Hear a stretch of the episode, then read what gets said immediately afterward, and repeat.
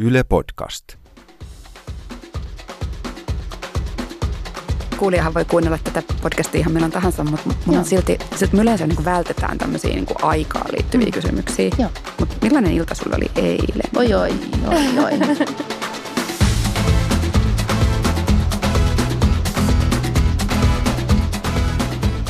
Se oli Liverpool-fani Elina Halme. Ehkä epäreilu kysymys, sillä edellisenä iltana Liverpool oli hävinnyt FC Barcelonalle 3-0. Jalkapallopuhe on täynnä intohimoa, ehdotonta varmuutta ja lukemattomia ottelutilastoja.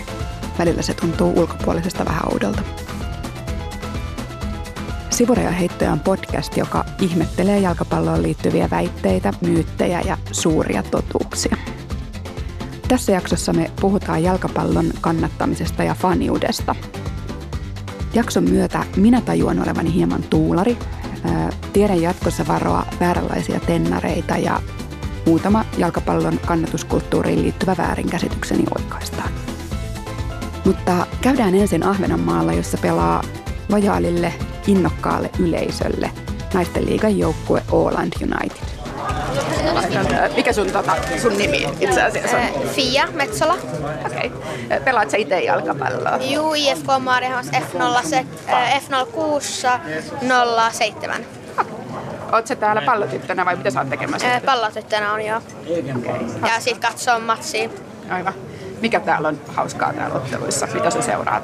No, eh, no pelaajia tietenkin, koska eh, Pille, niin se on mun treenari ja sitten Paula on myös mun treenari.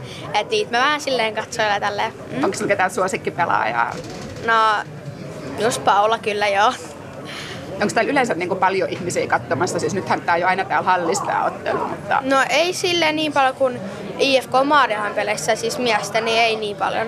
Mutta kyllä täällä on silleen välillä, välillä on enemmän ja välillä on vähemmän. Vaimon voi vaihtaa, mutta jalkapallojoukkuetta ei. Kukapa ei tätä heittoa joskus olisi kuullut. Se tietenkin koskee vain niitä, joilla on vaimo, mutta musta se on muutenkin kuulostanut aina vähän liioittelevalta. Miksi pallon potkimiseen pitää liittää lojaaliutta ja kunniaa? Harva on kuitenkaan kannattanut joukkuettaan yli sukupolvien ja oman lempijoukkueen valintahan voi olla täysin sattumanvaraista. Toisaalta jalkapallojoukkueen kannattaminen voi olla mutkikas identiteettikysymys. Kannattaako pientä vai isoa? Tahtoako olla altavastaajan tukena vai tulee syytetyksi menestyjen puolelle menemisestä? Tarvitseeko jalkapallojoukkueen kuvata omia arvoja vai onko siellä mitään väliä? Franklin Fowerin vuonna 2004 ilmestynyt kirja Jalkapallon maailmanselitys teki eurooppalaisten seuraajan kannattamisesta lukijalle vieläkin mutkikkaampaa, sillä sitä joutui miettimään, haluaako tukea faniudellaan rikollisuutta, rasismia, juutalaisvastaisuutta vai ehkä lahjontaa. Faniudella on väliä. Jalkapalloilijat pelaavat nykyään uransa aikana lukuisissa joukkueissa ja harva huippupelaaja pelaa kasvattajaseurassaan. Niinpä oikeastaan nimenomaan fanit omistavat jalkapallojoukkueet. Kun pelaajia ostetaan ja myydään, fanit pitävät yllä seuran tarinaa. Millaisia tarinoita ja normeja jalkapallofaniuteen liittyy? Pyysin studioon omasta faniudestaan puhumaan Liverpoolin ja Englannin maajoukkueen fanin harrastejoukkue avauspotkussa itse pelaavan Elina Halmeen sekä Kotkan työväenpalloilijoiden ja Suomen maajoukkueen kannattajan Riikka Kaukisen. Hei Elina, millainen jalkapallofani sä oot? Syvällinen ja tota, perusteellinen. Sitten syvällisellä mä viittaan ehkä siihen, että tunneskaalakin on sitten aika syvä. Mikä on ollut kaikkein kauhein tunne, minkä sä oot kokenut jalkapallofanina? Kuinka syvälle sä silloin upposit? Tuossa 2016 EM-kisojen yhteydessä oltiin, oltiin ai, ai, ai. paikan päällä katsomassa. Mä olin kahdeksan peli katsoa Ranskassa Lyonis paikan päällä pelejä ja, ja tota Englanti pääsi pääs sitten neljännes välieriin. Meillä oli tulossa tota kotilento niin, että Englanti asettui Islantiin vastaan ensimmäisiin pudotuspeleihin. Ja ehkä muistatte siitä 2016 tuon Islannin, Islannin huuman ja, ja tota, varmaan puolet maailmasta oli Islannin puolella. No, minä olin tietysti Englannin puolella ja, ja tota, meillä oli siis kotilento oli juuri sen pelin aikaan ja siinä oli tämmöinen, tota, mä päätin sitten, että mä lennon aikana tietenkään en tiennyt tuloksia ja halusin tulla kotiin yöllä ilman, ilman mm. tietämättä tuloksia ja onnistuin siinä. Pidin kaikki laitteet kiinni ja luukutin musiikki niin kovaa korvilla, etten nähnyt koneen laskeuduttua suomalaisfania ilmeisesti mitään. Ja tota, pääsin, pääsin sitten kotiin tosiaan tietämättä tulosta. Aloin kahden aikaa yöllä katsoa sitä Islanti-Englanti-peliä ja, ja siinähän kävi sitten niin, että Islanti sen hoiti ja Englanti putosi ja sitten silloin viiden aikaa aamuyöllä loma just ohi, kisamatka ohi.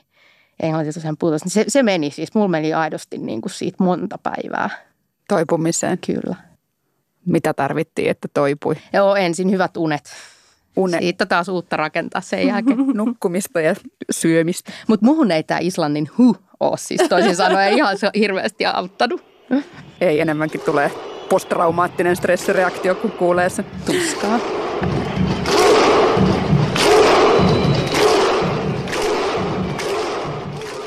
Riikka, millainen futisfani sä olet?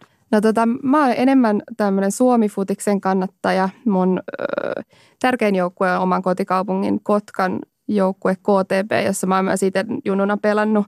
Ja tota, tosiaan nuoresta asti itsekin pelannut, mä sanoisin, että mä oon ehkä semmoinen niin aika elämäntapa kannattaja tai jotenkin ehkä jopa jalkapallon romantikko, jos sitä voi niin kuin itsestään käyttää sitä termiä, mutta tota, kyllä se on sille isompi asia elämää kuin vaan se, että käy, käy peleissä katsomassa. Millainen sitten taas on jalkapallon romantikko? Meillä on tässä niin kuin syvällinen jalkapallofani ja sitten meillä on jalkapallon romantikko. Mit? No tota, kyllä mä sanoisin, että se on niin kuin, no Bill Shankly aikanaan sanonut, että, että tota, jalkapallo ei ole osa elämää, vaan päinvastoin, että elämä on osa jalkapalloa. Että kyllä tota, niin semmoinen – Mä, mä vielä ehkä mä itse kannatan usein sellaisia, en mitenkään erityisen menestyksekkäitä joukkueita, niin musta tuntuu, että se liittyy ehkä siihen, että jotenkin semmoinen kurjuuden maksimointi ja semmoinen niin kuin ikuinen usko siihen parempaan, vaikka tavallaan ei ole mitään kannatat takeita si- siitä. Niin, kannatat siis Suomen miesten jalkapallon Joo, kyllä. Siis KTP lisäksi erityisesti uhkajat on mun sydäntä lähellä. Että tota, niin, niin, niin. Hyvin on valittu joukkue. Kyllä, jos haluaa maksimoida kärsimystä ja Kyllä. kokea pettymyksen tunteita, niin niitä on saatu sitten liukuhihnalla. Joo. Sä oot päässyt Elina Liverpoolin kanssa sentään välillä kokemaan voiton hetkiä, mutta sitten taas tämä Englannin joukkojen kannattaminen ja tämä kurjuuden maksimointi ja, ja, ja. epäonnistumisten kokeminen, niin siinä sä ehkä sitten koet Riikan kanssa jotain yhteistä säveltä. No siis sanotaan, että itse asiassa mm, mä oon sillä tavalla vähän myöhäisempi, niin kuin he, myöhäisempi herääminen, että mä oon tuota vasta vuonna 2002 alkanut kannattaa. Mä tota, silloin lähdin vaihto-oppilaaksi Liverpooliin ja, ja todennäköisesti valitsin tämän kohteen jollain lailla niin kuin just tästä futisromantiikankin näkökulmasta, mutta et siinä kävi sitten oikeastaan niin, että mä vasta silloin mä siellä asuessani, Liverpoolissa asuessani ja siinä niin kuin marinoituneena, niin, niin silloin mä vasta aloin niin kuin varsinaisesti – seuraamaan oikein niin kuin intensiivisesti jalkapalloa ja, ja tietysti sit sieltä kotiutuneena, niin, niin mukana oli sitten, lähti aika, aika karkas aika käsistä toi, toi sekä niin kuin Liverpool että sitten, sitten tota maajoukkueena Englanti. Et, et siinä mielessä ihan mielenkiintoinen pointti, että mm, mä en ole nähnyt Liverpoolin niin kuin mestaruuksia. Et, et 2002 jälkeen toki, toki niin kuin yhden ihan valtavan upean huippuhetken, eli mestariliigan voiton 2005 on, on kokenut, mutta et mitään muuta tämmöistä, niin kuin jos nyt sanoisi sellaista, mitä niin kuin suurseurojen mm. fanit mm. yleensä, Aivan. niin esimerkiksi mä en, mulla ei ole valioliigamestaruutta kannattaa uralla ollenkaan. Ja, ja yhtä lailla tietysti Englannin maajoukkoissa ei, ei sitten ole, ole toi viime viime tota, kesän kisojen neljäs sija on paras saavutus. Sähän et ole todella joutunut vielä siihen tilanteeseen, että esimerkiksi EM- tai MM-kisoissa joutuisi valitsemaan Suomen tai mm, Englannin mm. väliltä. Entä jos Joo. nyt EM-karsinnat meneillään, entä jos ensi EM-kisoissa päästäisikin siihen tilanteeseen, että Suomi ja Englanti pelaisi vastakkain? Millaiseen tilanteeseen sä joutuisit? No en koe mitenkään vaikeaksi sitä tilannetta. Mulle se on ihan selvää, että se on Englanti ja, ja tota, musta että on ihan, ihan mainio pumppu ja, ja niin kuin niitä on ilo seurata, mutta et mulla ei ole sellaista itsellä niin kuin tunnesidettä sillä tavalla, että, että musta ne on ihan, ihan super kiva niin kuin joukkue, mutta että, että jos Suomi ja Englanti pannaan vastakkain, niin mulle se on täysin selvää, että silloin mulla on Englannin paita päällä ja, ja näin se vaan menee. I'm so sorry. Kaikki on varmaan kuullut sanonnan, että vaimo voi vaihtaa, mutta jalkapallojoukkuetta – ei. Minkä takia? Mik, miksi tämä nyt on näin? Onko tämä sitten tällaista vähän lojaalisuuden liiottelua tai, tai liikaa dramatisointia vai onko se ihan totuus teidän omassa faniudessa, että vaihtaa ei voi? No kyllä se mun, mun kohdalla ainakin on totuus, että, että on, on tosiaan, niin kuin nyt sanoinkin tuossa, että kun on muuttanut Helsinkiin, niin on myös se suosikkijoukkue tästä kaupungista tavallaan valikoitunut sitten, että, että on sitä sympatiaa niin kuin muillekin joukkueille kuin sille omalle. Mutta tota, kyllä se vaan, kun se on kasvanut sieltä lapsuudesta asti niin kuin tavallaan mukana ja sitä on seurannut koko ajan, niin – en mä pysty tavallaan sitä vaihtamaan. Että jos mulla on joku muu joukkue niin kuin KTPtä vastaan, niin kyllä se on aina KTP, jonka mä valitsen. Ja, ja mun on niin kuin ehkä vaikea sitten just käsittää ihmisiä, tota, vaikka tämä nyt on ehkä tämmöistä vähän oikein kannattamista, mutta ihmisiä, jotka seuraa tavallaan vaan menestyneitä joukkueita, niin se, se on mulle vaikea niin kuin ymmärtää, koska tosiaan itse on, on ei niin menestyneiden joukkueiden kannattaja ja sitten huolimatta sarjatasosta tai menestyksestä, niin vaan vuodesta toiseen aina vaan jatkuu se kannatta, kannattamissuhde ja jotenkin se, niin kuin se rakkaussuhde siihen omaan seuraan kaikesta huolimatta. Mitä kun sä Riikka sanoit tuosta, että tämä on nyt tämmöistä niin oikein kannattamista, että onko jotain, onko jotain ö, faniuden, jalkapallofaniuden normeja, joihin te olette törmännyt tai joita te olette havainnut? No mä oon itse siitä mieltä, että mitä enemmän ihmisiä tulee peleihin ja mitä enemmän vaikka satunnaisestikin käydään katsomassa jalkapalloa ja jotenkin tutustutaan siihen lajiin ja kannattamiseen ja kulttuuriin, niin musta se on aina hyvä. Mutta siis kyllähän on niin kuin vahvoja sellaisia identiteettejä, osin ne tulee ehkä se malli tulee niin kuin ulkomailta, että millaista se oikein kannattaminen on ja se on jotenkin vähän seurakohtaistakin, mutta et kyllähän siitä paljon liittyy niin kuin ihan vaikka, että miten sä esimerkiksi pukeudut sinne peleihin, että oot sä jotenkin niin kuin sisällä siinä kulttuurissa, joka, ei, joka on aika sit kaukana kuitenkin siitä. Se voi tavallaan kuulua siihen rituaaliin ja jotenkin siihen sun tavallaan koko elämän tapaan, että sitten se, sä elät jotenkin sitä kulttuuria, joka, jo, johon jostain on tullut malli, että se on se jalkapallokulttuuri. Miten siis tulee vaikkapa, siis mä en tarkoita, että sä tietenkään itse ajattelet näin, mutta jos me nyt leikitään tämmöisillä stereotypioilla tai, tai kärjistyksillä, mitä tuossa maailmassa on, niin kerro siis mulle nyt, että miten mä tulisin siis jotenkin niin kuin väärin fanittaen vaikkapa huuhkajien otteluun, että mitä mulla olisi siis päällä ja miten mä sanoisin ja miten mä käyttäytyisin? No siis paljon puhutaan esimerkiksi tuulareista, eli siis niin kuin, että tämmöiset Apua. peruskannattajat tai jotenkin tämmöiset niin kuin, ei peruskannattajat, vaan siis jotenkin ne tyypit, jotka on siellä ehkä sitten just sen menestyksen aikoina. Tai jos aurinko paistaa, niin sä tulet peliin, mutta huonolla säällä sä et tule. Että katsotaan vähän niin kuin semmoiseksi, ei niin omistautuneiksi ehkä. Ja sitten jotenkin, että jos se, että seisotko sä siellä katsomossa vai istutko ja osaatko sä ne kannatuslaulut ulkoa ja tiedätkö missä kohtaa taputetaan ja onko sulla oikein merkkiset kengät. Tämä menee niin kuin tosi tosi detaljeihin ja, ja valtaosa varmaan ei niin kuin ihan näin tarkkaan sitä ajattelekaan, mutta kyllä niin kuin tosi paljon sellaisia mielikuvia siihen liittyy. Mä yritän just kurkistaa pöydältä, että minkä merkkiset kengät sulla on ja onko sulla oikein merkkiset No tota, mulla on tällaiset Adidaksen mustat nahkatennarit, joka jäljittelee noita kopa nappiksia. Että tämä on varmaan aika silleen kulttuuriuskottavaa, mutta olisin laittanut mun KTP-tennarit, mutta koska ne on mokkaa, niin ne ei kestänyt tuo sateessa.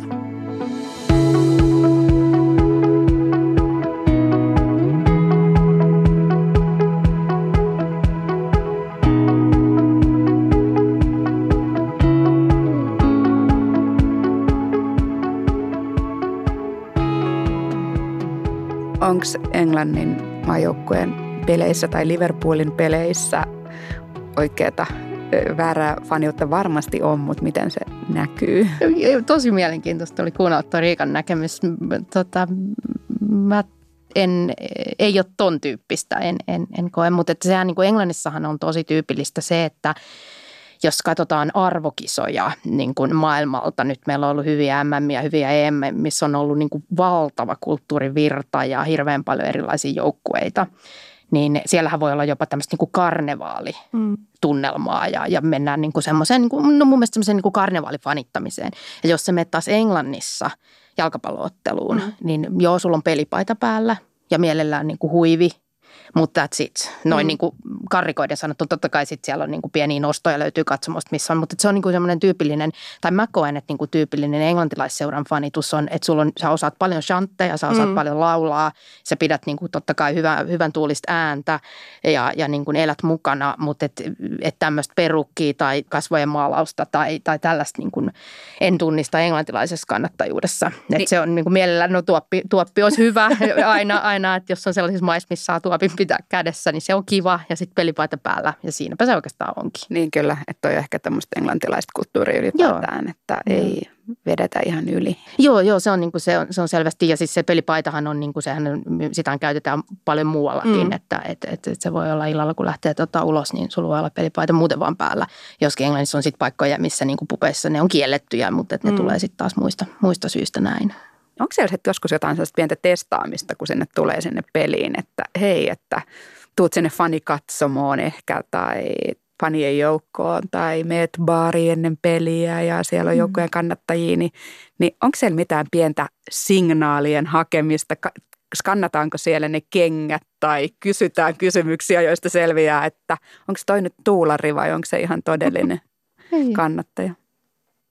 Niin, kyllä lähtökohtaisesti niin jokainen suhtautuu siihen, siihen niin kuin lämmihenkisesti, että, että, että minun – jos nyt ajatellaan vaikka englantilaista, joka näkee, että joku, joku tukee hänen, hänen seuraansa, niin kyllähän se niin kuin lähtökohtaisesti varmasti on positiivinen asia ja, ja niin kuin kiva tilanne, mutta et, et ei sitä käy kieltäminen, että, että oma sukupuoleni on, on tämä, mikä on. Ja, ja tota, kyllä se sitten selvästi aina vähän niin kuin kiinnostaa, että aika nopeasti niin kuin otetaan kontaktia ja, ja ehkä niin kuin tsekataan, että et, et, et minkälainen tietotaito tai minkälaiset näkemykset mulla on tai, tai niin kuin ehkä just vähän, että mitkä ne mun tarkoitusperät on, että mä tässä, tässä porukassa nyt oon. Että et niin kuin tämän tyyppistä mm. mä oon, oon tunnistavina, niin kyllä, jota ehkä sitten niin kuin ystävät, jotka ovat toista sukupuolta, niin ei välttämättä kohtaa. Millaisia filosofioita sulla Riikka liittyy kannattamiseen, että kuinka paljon siihen liittyy pelitapa tai, tai minkä tyyppisistä asioista se oikein rakentunut se sun kannattaminen – No kun itse tosiaan kannattaa tuollaisia ei niin menestyksekkäitä joukkueita, niin sit usein toivoo, että se voitto tulisi niin kuin pelitavasta riippumatta. Tai jotenkin, että Kotkassa on tällainen ahtaaja futis niin kuin perinteisesti ollut, joka ei ole mitään erityisen niin kuin kaunista neppailua, vaan aika, aika semmoista voimapelaamista. Ja, ja tavallaan se on totta kai se, mistä siellä niin kuin palkitaan ja mitä sille odotetaan, mutta monesti kun ne on aika sellaisia – tilanteita, että, että 90 minuuttia odottaa sydänkohtausta, että miten tässä pelissä niin käy, niin jotenkin toivoo, että se voitto sieltä tulisi huolimatta siitä, että miten, jotenkin miten hyvin sitä pelitapaa vaikka tavallaan noudatetaan. Öö, toki on niin kuin sellaisia, että kyllähän sellaisia niin kuin tunnistaa, no tahta ja futis on tavallaan niin kuin joo, mutta, mutta myös vaikka joku – niin kuin aikanaan Hollannin tämmöinen totaalinen jalkapallo. Ja siis kyllähän tällaisia, niin kuin, kyllähän ne herättää jotenkin semmoista kiinnostusta ja jotenkin sitä tunnetta. Ja sitten taas toisaalta vaikka huuhkajissa silloin, kun pelattiin hyvin epämenestyksekkäästi tätä joulukuusimallia tai, tai yritettiin pelata, niin tota, olihan se aika sellainen kirosana ja se on jotenkin edelleen aika sellainen kirosana, että älkää tuoko sitä joulukuusta enää ikinä tänne. Että et kyllä se myös liittyy tavallaan siihen, mutta ehkä, ehkä jos kannattaisi jotain niin kuin Barcelonaa tai jotain, jossa aidosti pelataan kaunista ja taitavaa futista, niin se voisi myöskin toisella tavalla sitten jotenkin herätellä tunteita. Millaisia tunteita sussa nämä pelitavat herättää ja miten, miten sitoutunut sä oot vaikka johonkin just niin kuin Liverpoolin pelilliseen filosofiaan, pelitapaan? Joo. Silleen mielenkiintoinen kysymys, että mäkin olen nyt tässä parikymmentä vuotta kun tulee, niin nähnyt aika monen valmentajan filosofian ja sitä myötä myös hyvin erilaisia pelitapoja. Ja tota, mä, mä en kyllä silleen tunnista, että se mun kannattajuuteen niin kuin vaikuttaa, että, että sit se, on, se on ehkä sellaisia pieniä nyansseja, että totta kai esimerkiksi tämän hetken niin kuin Jürgen Kloppin vetämä Liverpool ja, ja koko se filosofia, minkä hän niin kuin puhaltaa siihen, niin onhan tätä niin kuin aivan, aivan huikea tietenkin vierestä niin kuin tukea, en, en, en sitä kiistä, mutta että on ollut niin kuin hyvin toisen tyyppisiäkin niin kuin puulin pelitapoja, enkä, enkä mä niin kuin, ei se siihen kannattajuuteen niinkään ole, ole sit vaikuttanut, että onhan tätä niin kuin kivaa, että on tämmöinen kulta-aika nyt just, just mm. meneillään ja, ja tuosta pelitavasta voisi vois puhua niin kuin tuntitolkulla, mutta että on, on siellä ollut niin kuin paljon jähmeempiä, jähmeempiäkin jaksoja ja, ja tota, silti, silti sitten sit kannatetaan ja niin kuin ehkä toivotaan sitten aikoja parempia. Hei, mikä on ollut teidän jalkapallofaniuden niin mieleen painuvin hyvällä tavalla? Ihanin, upein, suurin hetki teidän faniuden historiassa? Tota, mun oli itse asiassa tosi vaikea keksiä tähän, äh, tähän upein ja ihanin hetki. Että siihen kaamein, kaamein Siihen riitti ehdokkaita. Niin tuli aika montakin mieleen, että mä mietin aika kauankin, että mikä on. Mutta sitten mun ehkä semmoinen huippuhetki omalla jotenkin kannattaja niin kuin kaikesta, niin on ollut Jari Litmasen viimeinen maaottelu, joka ei mitenkään virallisesti, se, se ei ollut tiedossa, että se on viimeinen maaottelu. Ja sehän oli siis, pelattiin marraskuussa Helsingissä räntäsäteessä San Marinoa vastaan, että no ehkä siinä just oli sitä jalkapalloromantiikkaa myös, että siellä oli niin kuin aika lailla tosi fanit. Ja tota, matsi oli 1-0 puoliajalla, mutta päättyi 8-0 Suomelle ja Litmanen teki vielä uransa viimeisen maalin siinä – ja tota, mun se muistikuva siitä pelistä on, että joka kerta kun Jari tuli puoliajalla mun mielestä kentälle, niin joka kerta kun hän koski palloon, niin yleisö taputti siellä seisaltaan. Ja, ja sitten jotenkin se, että et pelin jälkeen hän kävi kiittämässä litmasmaiseen tapaan ja käveli koppiin ja sitten se oli niin kuin siinä, että hänellä ei koskaan ollut tämmöistä virallista jäähyväisottelua, mutta sitten jälkikäteen niin olen ollut tosi iloinen, että menin siihen peliin, vaikka se ei niin kuin puitteilta alkaa houkutteleva. Mulla meni ihan kylmät väreet selkäpiistä. Entä Elina? No mulla on, on taas sitten toisinpäin, että mulla on hyvin selkeä, selkeä yksi tota, kannattajauran suurin niin kuin voitto ja se, oli, se on sitten tietysti vuodelta 2005 mestareiden liigan finaali Istanbulissa, niin AC Milani vastaan tota, päästiin loppuottelu pelaamaan puoliajalla 3-0. Milan oli menossa kohti, kohti mestaruutta ja ja tota, mä muistan, meillä olikin siinä semmoisia, kuittailtiin, kun jotkut lähti kotiin, niin huudettiin, että missä haluatte olla silloin, kun puuli voittaa mestaruuden. Ja tämä on tietysti helppo sanoa jälkikäteen, mutta että, että siinä osa lähti jo kotiin. Ja tota, no ei mitään, sitten alkoi toinen puoli aika ja, ja meille tuli semmoinen kuuden minuutin myrsky ja, ja tota, kuudes minuutissa sitten kolme, kolme maalia ja kolme kolme tasa-asemiin ja, ja siinä mentiin sitten vielä jatkoajan kautta ja muuta. Ja rangaistuspotkuilla sitten tota, Istanbulin ihme päätyi siihen, että saatiin tota, mestariliikan voitto. Ja, ja siis kyllä se oli, se oli jotain niin kuin, se oli siis kannattanut jotain niin älytöntä, että siis ei siihen riitä, riitä sanoja. Että se oli, se oli niin kuin mun, mun varmaan henkkohtelemän yksi upeimpia öitä ja iltoja. Että. Mistä sä unelmoit? No, valioliikamestaruudesta valioliigan mestaruudesta ja, ja kyllä mä myös unelmoin siitä, että mestarien liigan finaali tota, saataisiin nostaa vielä toisen kerran, että, että tarkoitan toisen kerran mun, mun kannattauran aikana, että kyllä ne on niin, niin käsittämättömän upeat hetkiä, mutta, et, mutta et tällä hetkellä niin eniten varmaan unelmoin siitä valioliikamestaruudesta. Sulla Riikka varmaan vähän pienemmät unelmat. No. Mistä sä Riikka unelmoit? Mistä no. sä uskallat unelmoida? Mihin sä oot asettanut ikään kuin sen riman, että tätä mä tästä... No kyllä mä unelmoin siitä, että huuhkajat pääsisi arvokisoihin. Niin kuin, että meillä onneksi on helmarit, jotka on pelannut kisoissa useampaankin kertaa, että, että vähän pientä lohtua tulee sieltä, mutta tota, kyllä se riittyy huuhkajien siihen kisapaikkaan. Oletteko te koskaan menettänyt uskoa teidän joukkueeseen? En. Öö, mulla on jotenkin semmoinen olo, että joka kerta ennen peliä mä oon varma siitä, että tulee voitto. Mä en, en voi, ei ole niinku muuta vaihtoehtoa. Ja sitten pelin aikana tosiaan 90 minuuttia niinku odottaa sydänkohtausta, että miten käy. Jotenkin näissä mun joukkueissa se ei ole ikinä varmaa, vaikka olisi niinku johtoasemassakin, niin se ei ole varmaa ennen kuin, ennen kuin loppuvihellys tulee. Ja sitten tavallaan pelin jälkeen on varma, että no seuraavassa pelissä sitten tai seuraavissa karsinnoissa tai seuraavalla kaudella, koska niin kuin se vähän riippuu, riippuu siitä tilanteesta. Entä Elina, Englanti tai Liverpool?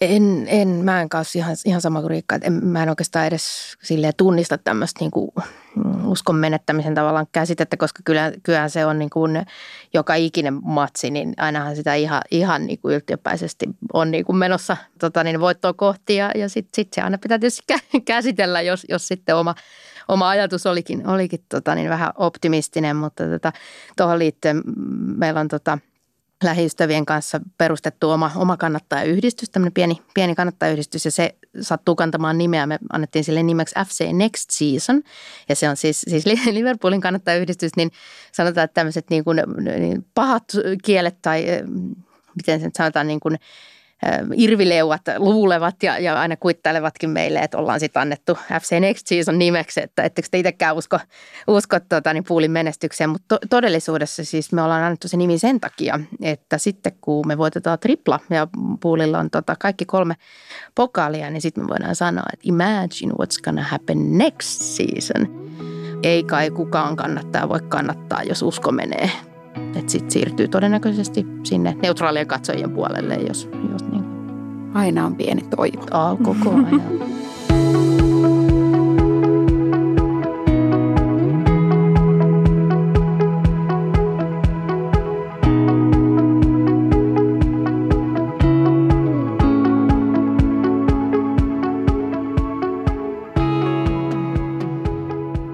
Jokaisessa Sivurajaheittoja podcastin jaksossa mä pyydän vastauksia valmentaja ja jalkapallokommentaattori Marianne Miettiseltä.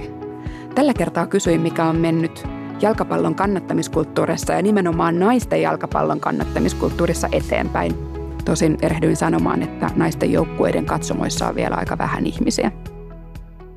Nyt mun on pakko korjata tuota sua vähän tuossa katsojamäärissä, koska nyt voi sanoa, että tämän kevään talven aikana – ne on räjähtäneet. Ja, ja Juventus pelaa Allian stadionilla ja se on loppuun myyty. En, äh, Espanjassa pelataan kapinottelua, siellä on kymmeniä tuhansia, muistaakseni 40 000, yli 40 000 katsojaa.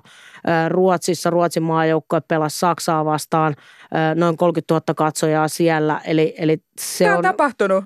No kyllähän siis yksi isoin syy on se, että 2017 EM-kisat jo se peli on mennyt niin hurjasti eteenpäin. Eli nyt jos niin markkinakielellä puhuttaisiin, niin tuote – myy jo itse itseänsä, niin kuin, että se, se peli on oikeasti laadukasta, ne pelaajat on tosi hyviä pelaajia, mutta myöskin panostukset on ollut erilaisia, eli, eli FIFA on, ja UEFA on panostanut paljon siihen näkyvyyteen ja, ja sitten kun ihmiset ehkä avaa sen televisio ja näkee, että okei, tämä onkin hyvää futista, niin sen jälkeen ne jää, jää siihen kiinni toivottavasti ja katsoo sitä lisää pelaajat, seurat on panostanut siihen rahallisesti, keski-eurooppalaiset seurat niin, että pelaajat pystyvät olemaan ammattilaisia.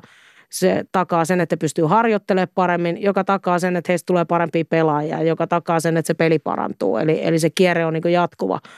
Siellä rupeaa olemaan katsomoissa niitä samoja faneja, jotka on miestenkin peleissä, mutta siellä on myös katsomoissa erilaisia faneja. Eli, eli varmaan niin kuin – naisten EM-kisoissa 2017 siellä oli enemmän naisia katsomossa kuin, kuin normaalisti miesten peleissä, joka on tosi hieno asia, että, että naisetkin löytää jalkapallokatsomon. Siellä oli lapsia, siellä oli perheitä. Se on mun mielestä kivaa, että jotenkin se niin kuin, sinne ei ole vielä ihan kaikki jalkapallon negatiiviset huli, huliganismi-ilmiöt ja muut rantautuneet samalla tavalla. Että se, se on jollain tavalla semmoinen puhtaampi, aidompi ää, vielä ilmapiiri, kun sitä ei ole ehkä niin rahalla, rahalla sotkettu sitä toimintaa vielä – mutta siellä oli makea nähdä Islanti, äh, islantilaiset fanit. Siellä oli varmaan taas samalla lailla kaikki sukulaiset tullut saarelta, saarelta lentänyt, lentänyt tota peleihin. Ja ihan samat äh, chantit, viking chantit siellä oli kuin miesten kisoissa. Tässä jaksossa me ollaan siis puhuttu jalkapallokulttuurista ja erityisesti faniudesta. Jos katsoo naisten jalkapallon MM-kisoja kesällä 2019, niin mihin kannattaa kiinnittää huomiota katsomossa? Nyt Islanti on mukana kisoissa, että vaikea sanoa, sanoa, että kuka sen fanikulttuurioiden vie, mutta tiedän, että ruotsalaisia on paljon lähössä. Itse olen asunut, asunut Ruotsissa ja tunnen aika hyvin sen, sen maan naisjalkapalloa ja siellä se on – iso asia, että niiden naiset pelaa MM-kisoissa.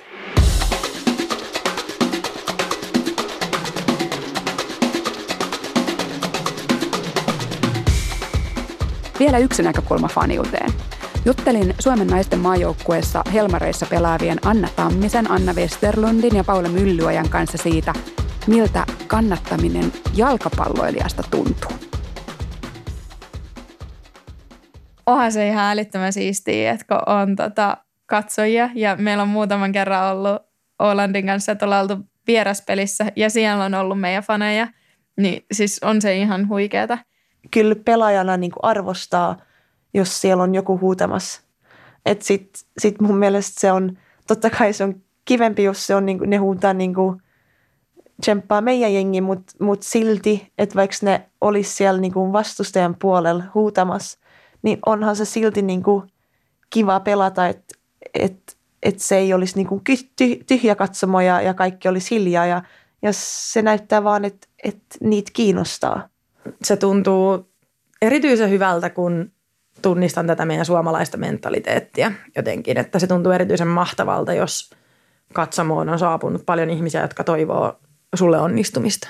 Se on niin kuin totta kai hienoa. Ja siinä on niin kuin paljon sellaista, mistä voi saada paljon lisää energiaa ja en mä silti ikinä laskisi mitään sen varaan, että no jos on vähän huono päivä, niin ehkä ne sitten kannustaa mut energiseksi. Ei, ei se ikinä menisi niin, mutta totta kai siitä tulee sitten semmoista... Niin kuin, Jalkapalloilijan näkökulmasta meitä tuulareitakin siis tarvitaan. Etenkään naisten joukkueiden katsomoissa ei olla niin nökönuukia siitä, että onko kannattaja paikalla aurinkoisen sään innottamana, kunhan saapuu ja ehkä sinne uskaltautuu vääränlaisissa tennareissakin.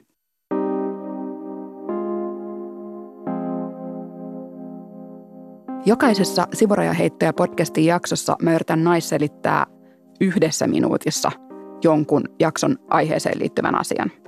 Koska tässä jaksossa mainittiin tennarit, niin mä aion naisselittää jalkapallon ja muodin.